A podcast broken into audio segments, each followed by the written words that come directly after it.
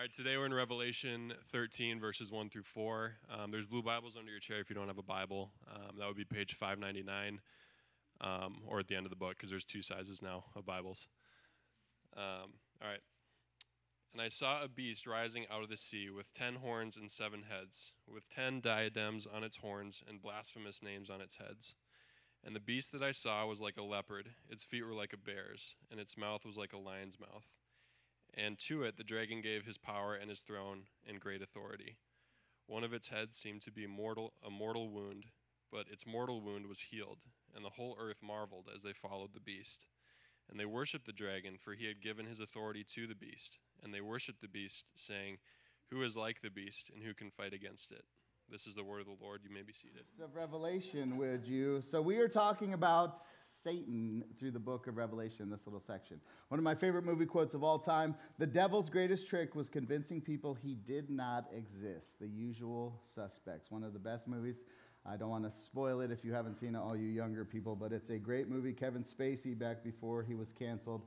The devil, his best trick is convincing people he does not exist. Is that a true statement? According to all the data, Yes. Xavier mentioned this last week, but all sort of religious data that's trying to track what people believe or believe in and all that says more and more people don't believe in spiritual things, and the devil is at the bottom of the list of what people believe in. Here's a quick chart of just one of those. So, God's the top line, angels, heaven, hell, starting in 2000 to 2024. So, just over the course of two decades, shrinking belief in those things, and the people do not believe in the devil more and more and more. Why? Because the devil's greatest trick was convincing people he did not exist. So, why do we need a message like this today? Because the devil has been suffocated out of our world, yet he's still alive. There's a target on all of our backs, according to what we read in this passage here. And the devil is very good at what he does. So, what are we going to do? We're going to talk about the devil today. Here's my big idea, just to give you we need a heavenly image of Satan. You're like, what does that mean? Heaven and Satan don't go together. What revelation is? Revelation means apocalypse, it's revealing, it's God pulling back the curtain of how life really is on earth and in heaven. And he pulls it back. And in this little section here, he's showing us what the devil is really like. So we need God's perspective on what the devil is really like. And here's how we're going to do it we're going to walk through this section, and I'm going to unpack three myths that I think all of us are duped by when it comes to Satan. Three myths of Satan that all of us tend to fall into over and over and over again. So here's just a reminder Xavier did a great job last week. Revelation 12, 13, 14. Revelation is a crazy book. And if you're like a grandparent who just came here to Sweet, Sweet Zoe, I'm going to introduce you to one of the craziest pieces of literature you'll ever Revelation. But 12, 13, 14 is God talking about life on earth specifically for the church. What is it like to be a Jesus follower on earth? Read Revelation 12, 13, 14. And he's not going to give you principles, he's going to give you grand, grandiose, crazy images to talk about life on earth. And he's not talking about strictly the future. Revelation was written to churches that are in modern day Turkey. And the letter was passed around, and they read it, and it applied to their life 2,000 years ago. And now we open up our Bibles this morning in 2023, and we read, and it applies now. And our great great grandkids, if they're sitting in a Bible teaching church and they unpack Revelation, it's going to apply to them just the same. Revelation is not some future hypothesis, it's practical and applicable, even in this moment. Here's a quote from one of the commentators just to give that perspective. Here's what this man would say John's purpose is not to construct a scenario for a specific series of events in the distant future. Think Left Behind books, Late Great Planet Earth, but to interpret, not literally, but very imaginatively, certain developments in his own day. So, the Apostle John's day. Here's the big kicker. Once we stop looking for a blueprint of the future in the book of Revelation, we can gain insight from the picture he paints into the conflict between good and evil in every generation, including our own. What does John want? He wants us to gain insight about good and evil in our very moment right now. That's what he wants. And how are we going to do that? We're going to unpack some myths. So I want insight from John. Here's the first myth I want to talk about from this scripture. Myth number one is Satan is easy to spot. I think we all overassume our wisdom and discernment. At least I do. I remember training up a young pastor at another spot and I asked him, What's your like number one gift, you think? And he said, Wisdom. And I said, Really? I think we all just assume, like, I'm not the one that get duped.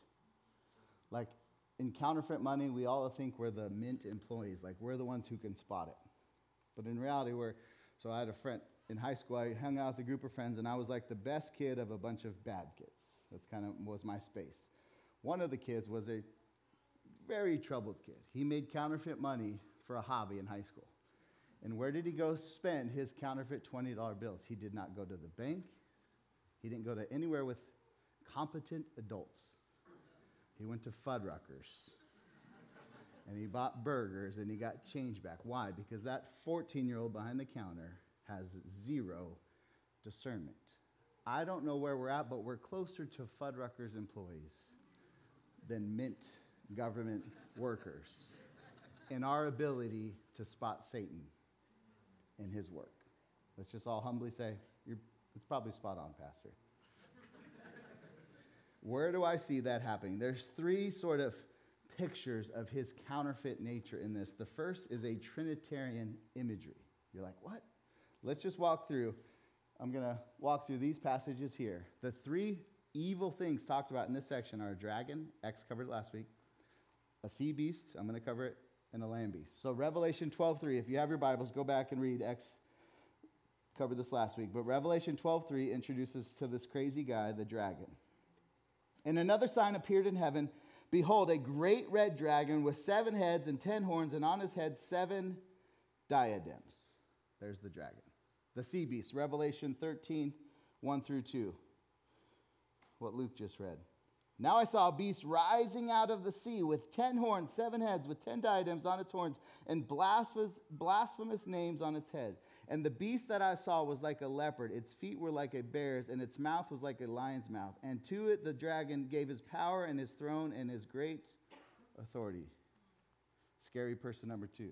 Scary person number three, the land beast. Revelation 13, 11, and 12. Then I saw another beast rising out of the earth. It had two horns like a lamb, and it spoke like a dragon. It exercises all the authority of the first beast in its presence and makes the earth and its inhabitants worship the first beast whose mortal wound was healed.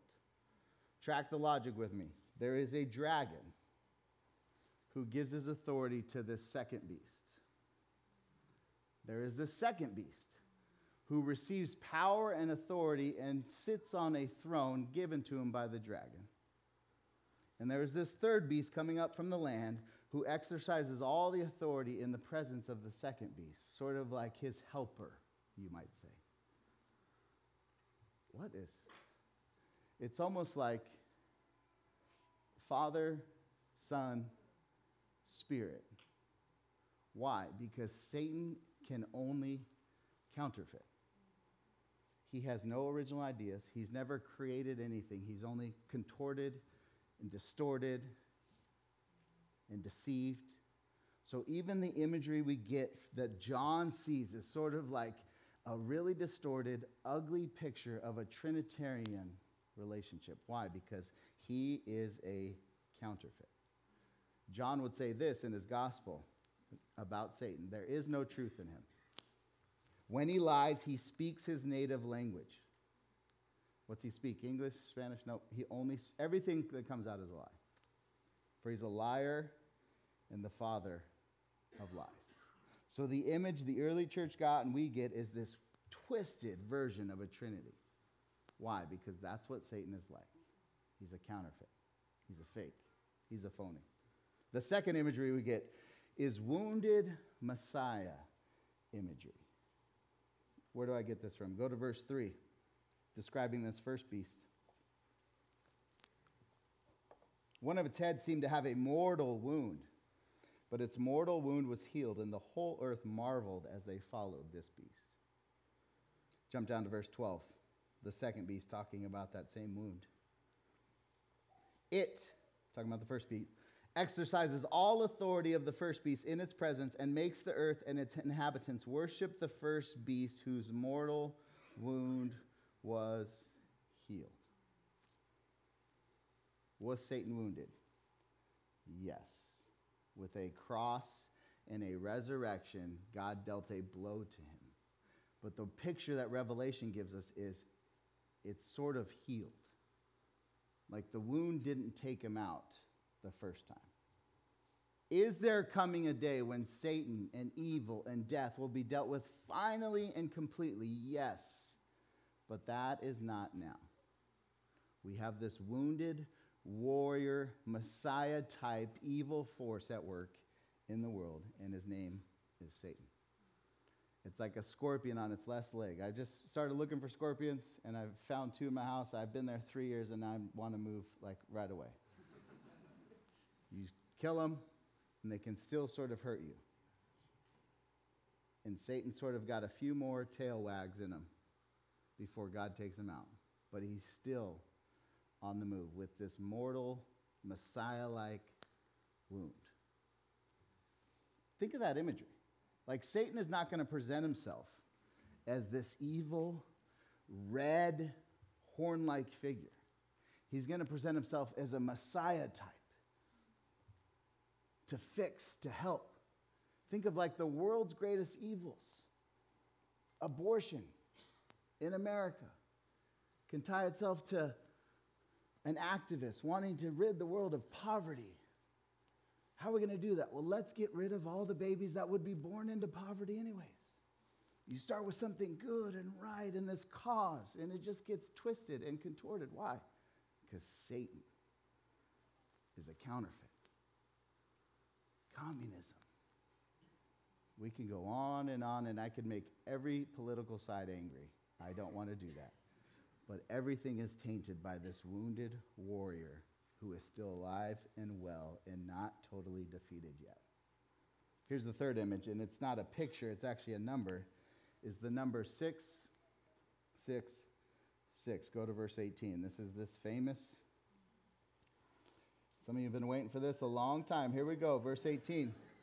Finally, we're here. This calls for wisdom. Let the one who has understanding calculate the number of the beast, for it is the number of a man, and his number is 666. What is he talking about? Most people that are smart would say, I don't know. Most people that take strong attempts, they want to tie it to some historical figure. Here's the problem whether it's Hebrew or Greek or English, you could like come up with a name that's tied to 666 for every name ever made. Joshua, J O S H U A, shoot. Aubrey, A U B R E, shoot. Elijah, e. they think Nero maybe. Here's what I think John is trying to do everything in this book is symbolism pictures and even numbers. What's the church represent as? The 144,000. That's the church. What's perfection? Seven. What's as close to perfection as you can get? Six. So it's a numeric way to say Satan is a counterfeit. If seven, seven, seven is perfection, Satan is six, six, six. He's close to looking like, but he's not. He is a counterfeit and we need to remember that. I just last week I was hunting in Georgia with a bunch of pastors. I won't share all my hunting stories because most of them are failures, but I'll share this one. killed three things. Killed some deer, killed a wild hog. It was amazing.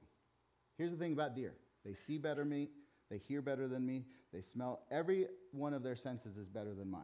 And yet, Simpleton from Arizona sitting there in Georgia taking out these deer. Flip that now. Satan, who has better senses than all of us and is better at camouflaging himself, is sitting there with us in his crosshairs. And he has convinced this world, especially Western America, that he no longer exists. And he's watching. And he desires to kill, to steal, to destroy. Myth number one Satan is easy to spot. Here's the truth Satan is a counterfeit. That is hard to see for all of us. Here's myth number two Satan wants to be a scary supporting actor. What do I mean by that? One of the most annoying things about being a parent that loves sports is watching sports online or whatever, and then the commercials come on, because almost every time I've got to turn it off. I used to think it was because sexual stuff, but now it's just all the scary movies.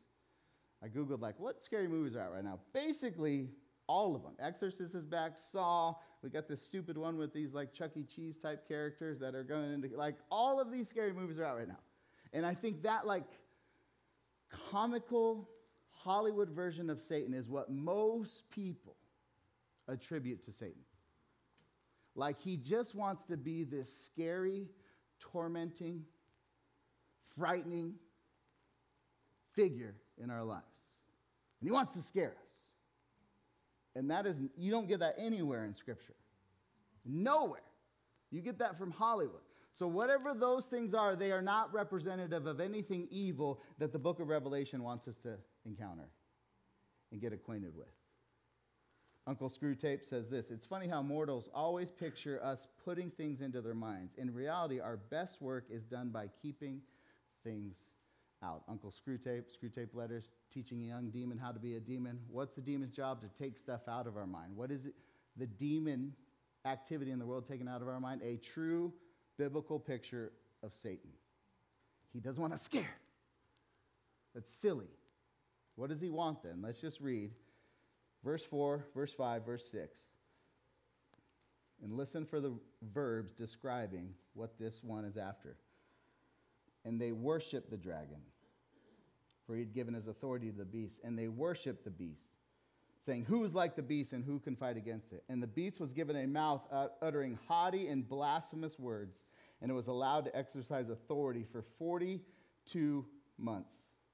It opens its mouth to utter blasphemies against God, blaspheming his name and his dwelling, that is, those who dwell in heaven. Jump down to verse 12.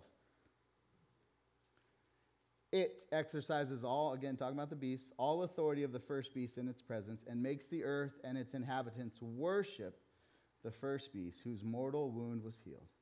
It, the beast, performs great signs, even making fire come down from heaven to earth in front of people. And by the signs that it is allowed to work in the presence of the beast, it deceives those who dwell on earth, telling them to make an image for the beast that was wounded by the sword and yet lived. What is the key word describing what the devil wants? It's worship. Now, raise your hand if you walked in here a devil worshiper. Nobody's going to raise your hand. There are people who would legitimately claim that's there. And here's what's interesting about the word worship it's like a churchy religious word. Here's how general public would. There are people who are religious who worship deities or a god. And there are people who are not religious. That might be you in this room. I don't worship. Psychology, the Bible, sociology would say every single human is a worshiper. It's not a matter of if, but who, into what direction you bow. That's the biblical word for worship. And Satan is after worship. He wants everyone to worship.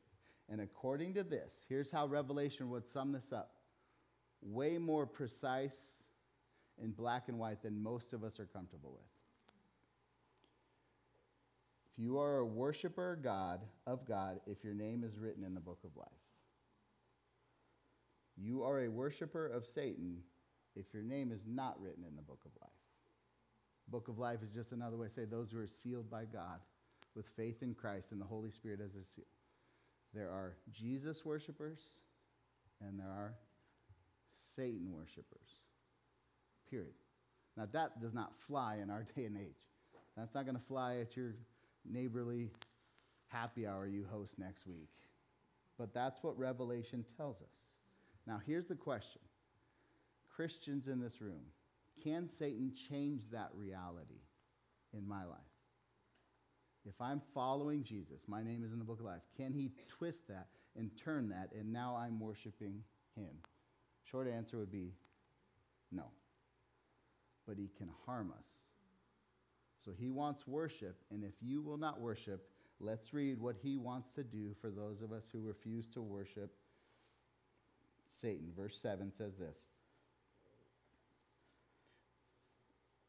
And it was allowed to make war on the saints, that would be Christians, and to conquer them. And authority was given it over every tribe and people and language and nation, and all who dwell on the earth will worship it. Everyone whose name has not been written before the foundation of the world in the book of life of the Lamb who was slain. If anyone has an ear, let him hear. Go down to verse 15. And it was allowed to give breath to the image of the beast, so that the image of the beast might even speak and might cause those who would not worship the image of the beast to be slain. Worshipping of Satan is never used regarding Christians in the book of Revelation. What is used is they will be conquered, they will be slain, they will be harmed by Satan. That's his goal. The book of Job is a picture. I used to think book of Job was like the all-star version of Christianity.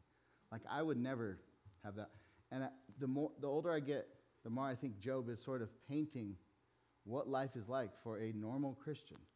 It might not get that extreme. I pray it doesn't for any of us.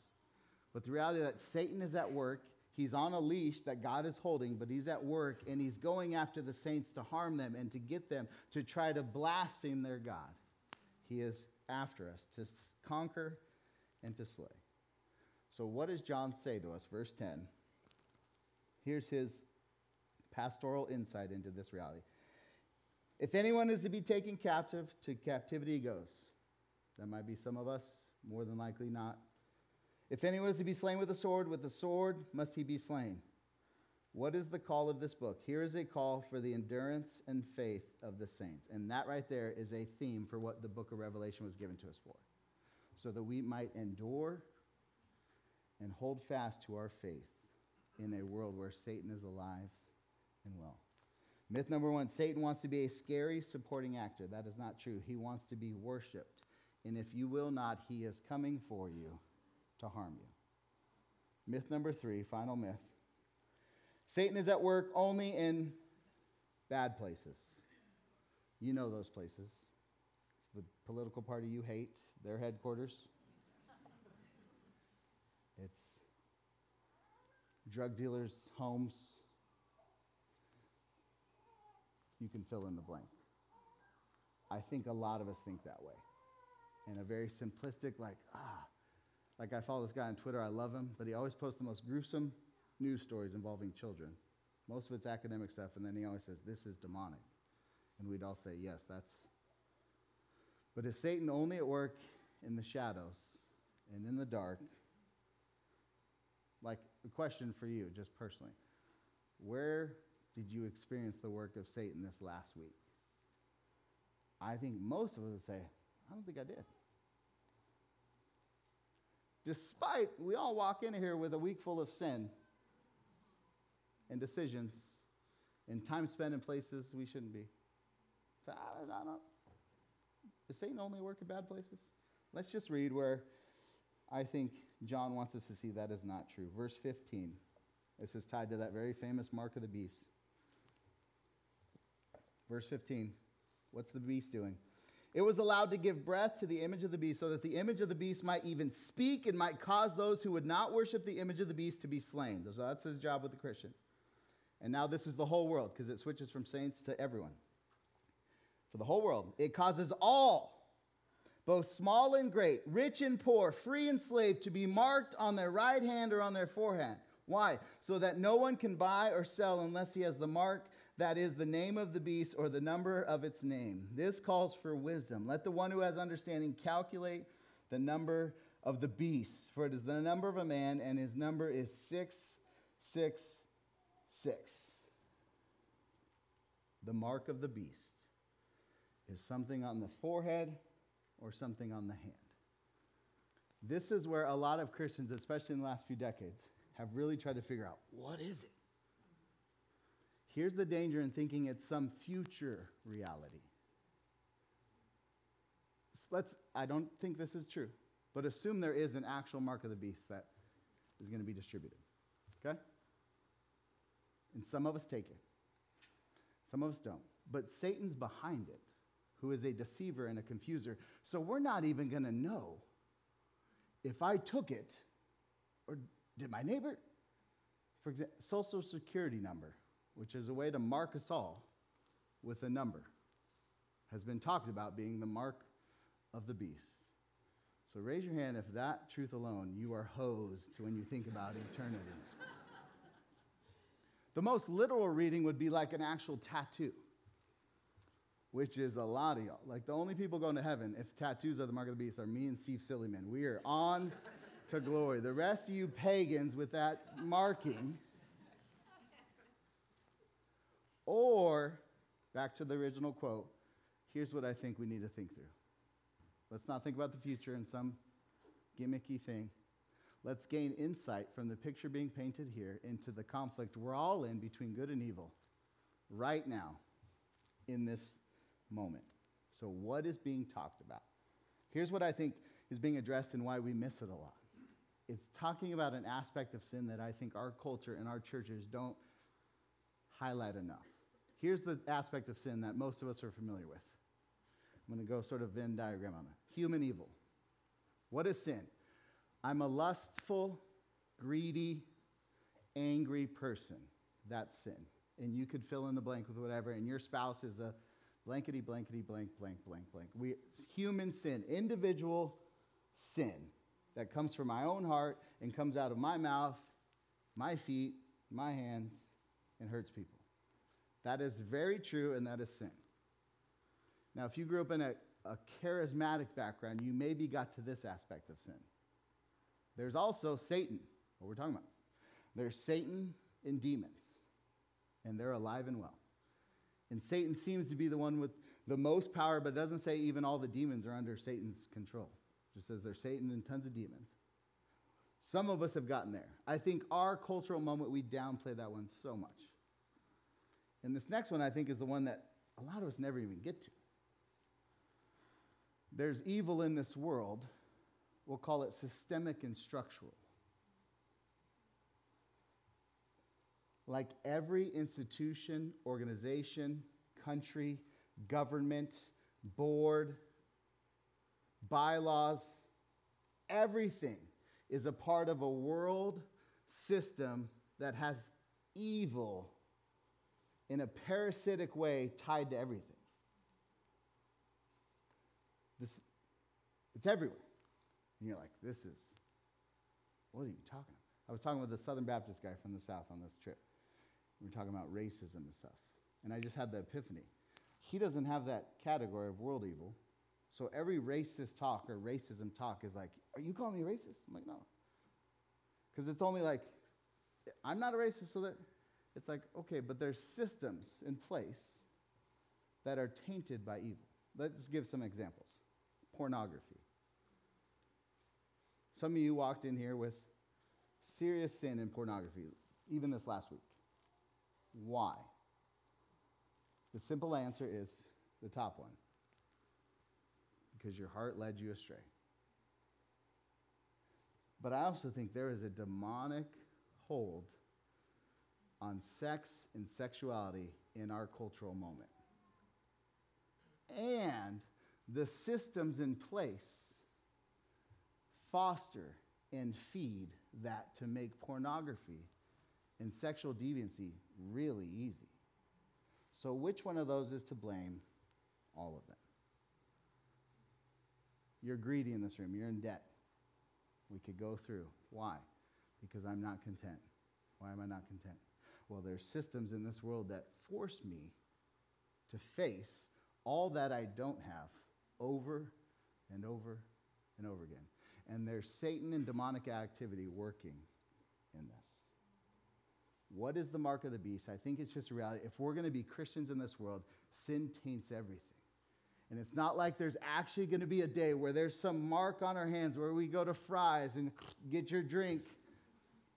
But every time you swipe your credit card, there's a reality that you could be participating in good, evil, or a mixture based off how this, and you're like, gosh, what do I even do with this?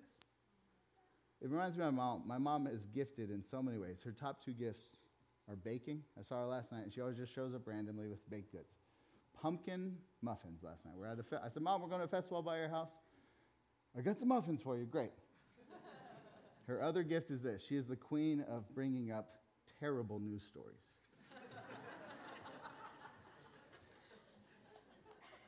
Did you hear? No, I didn't. The 10,000 puppies? I, they were drowned? Well, you didn't hear that one? What did you hear? And she could go on and on. I sort of feel that way as I walk through this. Like, what are you supposed to do with all this information? Other than be like me with my mom, like, ah, I don't know. John ends this way more practically than I expected him to. But he doesn't use the word I thought he would use. I would think after all this, he would say, Now, Christians, those whose names are written in the book of life, be courageous. He doesn't say that. Why? Because I think the reality of courage is you kind of know what you're facing, and then you need courage to face that which is scary. I've got a kid afraid of heights. We go on a ski lift. He knows this is going to be scary. So, what does he need? He needs courage. But the reality here is Satan is so sneaky, so counterfeit like, so intertwined into all of life that we don't know. And when we don't know, what do we need? The very last verse, verse 18. This calls for wisdom. Let the one who has understanding. Satan is a counterfeit. Satan wants you to worship him. And if you're not going to worship him, he wants to harm you. Something as trivial as a hangnail to something as extreme as a cancer diagnosis or total financial destruction. And he's in everything in this world, not just our wicked heart and sinful decisions. He's in the unseen realm, and he's in every systemic structural thing that has ever existed. What do we need if that's true? Wisdom. Why? To endure, we need wisdom. So here's what I wanted. To I thought about how do I end this? Usually I want to end like, in the cross, and Jesus loves you and he forgave you, which is all true. But I just want to pray for all of us. And I, I want to model this.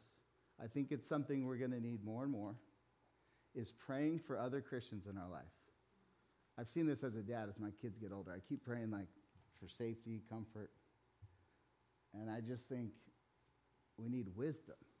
And we need to pray for wisdom for people in our life as we walk through a life where Satan is alive and well. So I want to pray for endurance for us and wisdom for us in each of our situations in life. So would you bow as I pray over you?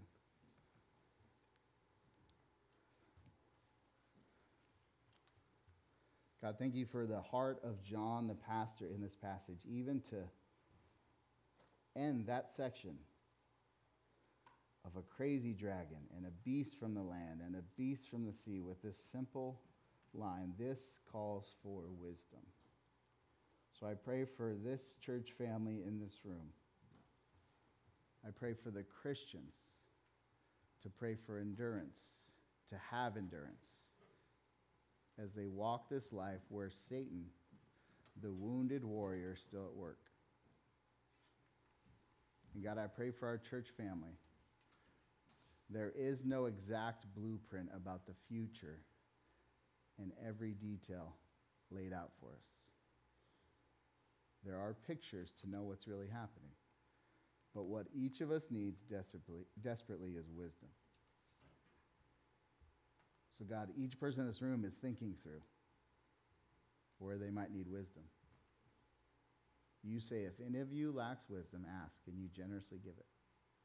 So, God, give us wisdom to know how to walk faithfully in a world where the counterfeit is on the move. God, give us wisdom. Give us wisdom where we don't have it. Right now, even in this moment, God, I pray you're, you're answering people's questions and concerns and hopes and cries about areas of their life where they just need wisdom. So, God, give us wisdom. Help us to be a church that prays for endurance and faith and wisdom for our brothers and sisters. God, we love you. It's in Christ's name we pray. Amen.